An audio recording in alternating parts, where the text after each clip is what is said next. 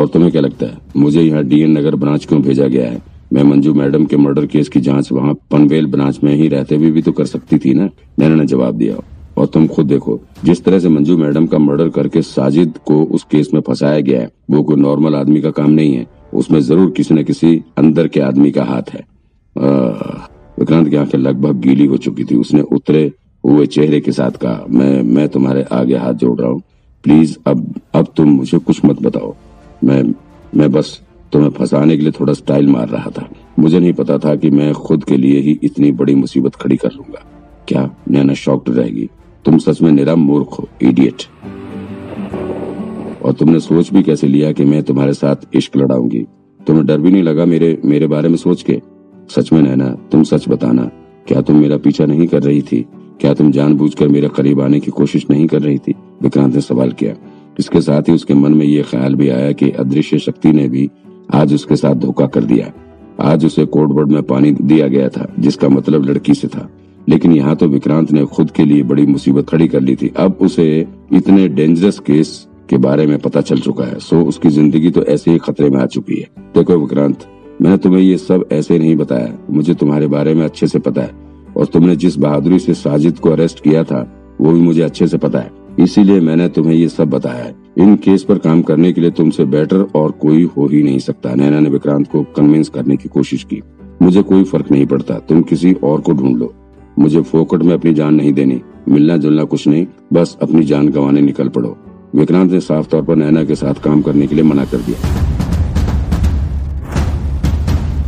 ठीक है, जैसी तुम्हारी मर्ज़ी। लेकिन एक बात याद रखो। तुम जाकर जैसे ही किसी के आगे मुँह खोलोगे देखो फिर किसकी जान पहले जाती है। नैना ने विक्रांत को थोड़ा डर दिखाने की कोशिश की। देखो नैना, तुम ये मान लो कि ना तुमने मुझसे कुछ कहा और ना मैंने कुछ सुना। बस बात यही खत्म। विक्रांत ने फिर थोड़ा खींचते हुए कहा, तुम कैसी पुलिस वाली हो? तुम तुम मुझे डरा रही हो? नैना को विक्रांत की मनसा समझ आ रही थी। उसने एक बार फिर से विक्रांत के सामने ऑफ़र रखा। अच्छा चलो, अगर हम दोनों ने मिलकर ये केस सॉल्व कर दिया तो फिर मैं तुम्हारे साथ डेट पर चलूँगी। क्या? जान की बाजी लगाने के बाद सिर्फ़ डेट। अगर एक रात की बात करो तो मैं कुछ सोच सकता हूँ। अभी विक्रांत की पूरी बात खत्म भी नहीं हुई थी कि एक ज़ोर से घूसा उसके मुँह पर लगा और उसका सिर गाड़ी की खिड़की में जा बेड़ा। धम। इसके बाद विक्रांत और नैना के बीच में कोई बात नहीं हुई। दोनों वापस पुलिस स्टेशन लौट आए और अपने अपने काम में व्यस्त हो गए। पुलिस ब्रांच लौटने के बाद से नैना और विक्रांत के बीच कोई बात भी नहीं हुई। लेकिन विक्रांत काफ़ी असहज महसूस कर रहा था, उसे थोड़ा गिल्ट सा फील हो रहा था। नैना ने जब से उसे ये बताया कि पुलिस डिपार्टमेंट में ही कोई गद्दार बैठा है, जिसने मंजू के मर्डर में साथ दिया है, तब से विक्रांत को बहुत बुरा फील हो रहा है। विक्रांत मनी मन सोच रहा था कि आखिर पुलिस डिपार्टमेंट में ऐसा गद्दार कौन हो सकता है।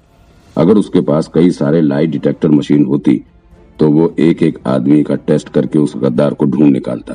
खैर, छोड़िए इस बात को। उधर अब मंजू का केस खत्म हो चुका था। कोर्ट ने साजिद को ही पूरी तरह से दोषी मान लिया था। इसके साथ ही पुलिस ने भी इस केस को क्लोज कर दिया। और अब डीएन नगर ब्रांच की पुलिस फिर से उन्नीस सौ चौरानवे के किडनैपिंग केस पर काम करने में जुट गई। विक्रांत ने भी अपना ध्यान उस किडनैपिंग केस पर लगाना शुरू कर दिया।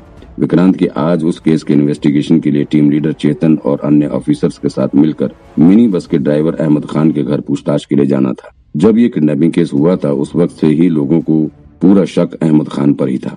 यहाँ तक कि उस वक्त पुलिस ने भी अहमद खान को दोषी मानकर काफ़ी जाँच पड़ताल की थी, लेकिन आज तक अहमद के खिलाफ कोई सबूत नहीं मिला।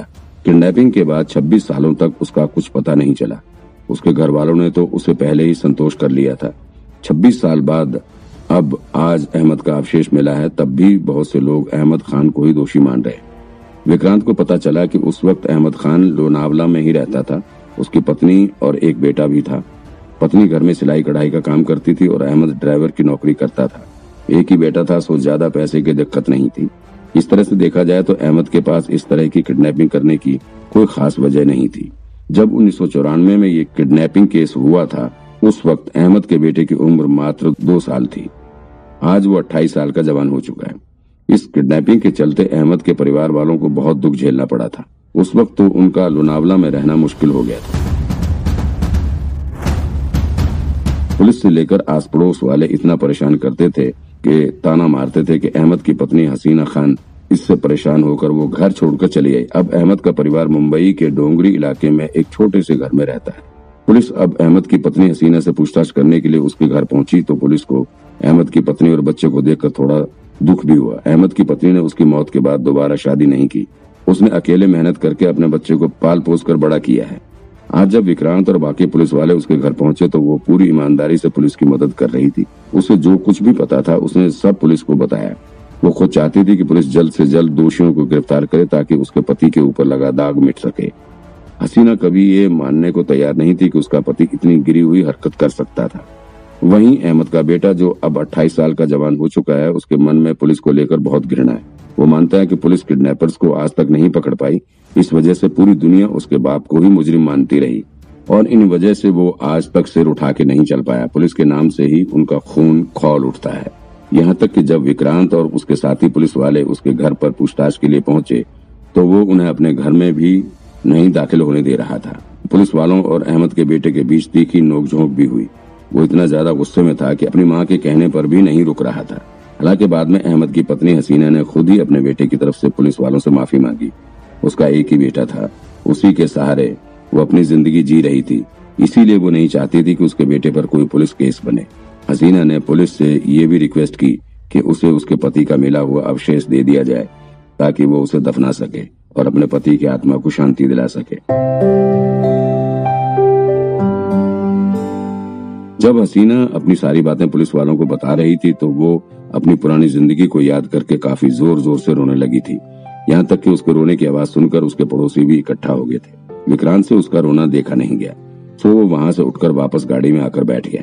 गाड़ी में पीछे की सीट पर बैठकर उसने अपना सिर पीछे हेड रेस्ट पर टिका दिया और आँखें बंद करके सोचने लगा। विक्रांत इस वक्त काफ़ी उलझन में जी रहा था। उसे कुछ समझ नहीं आ रहा था कि आखिर ये सब क्या हो रहा है।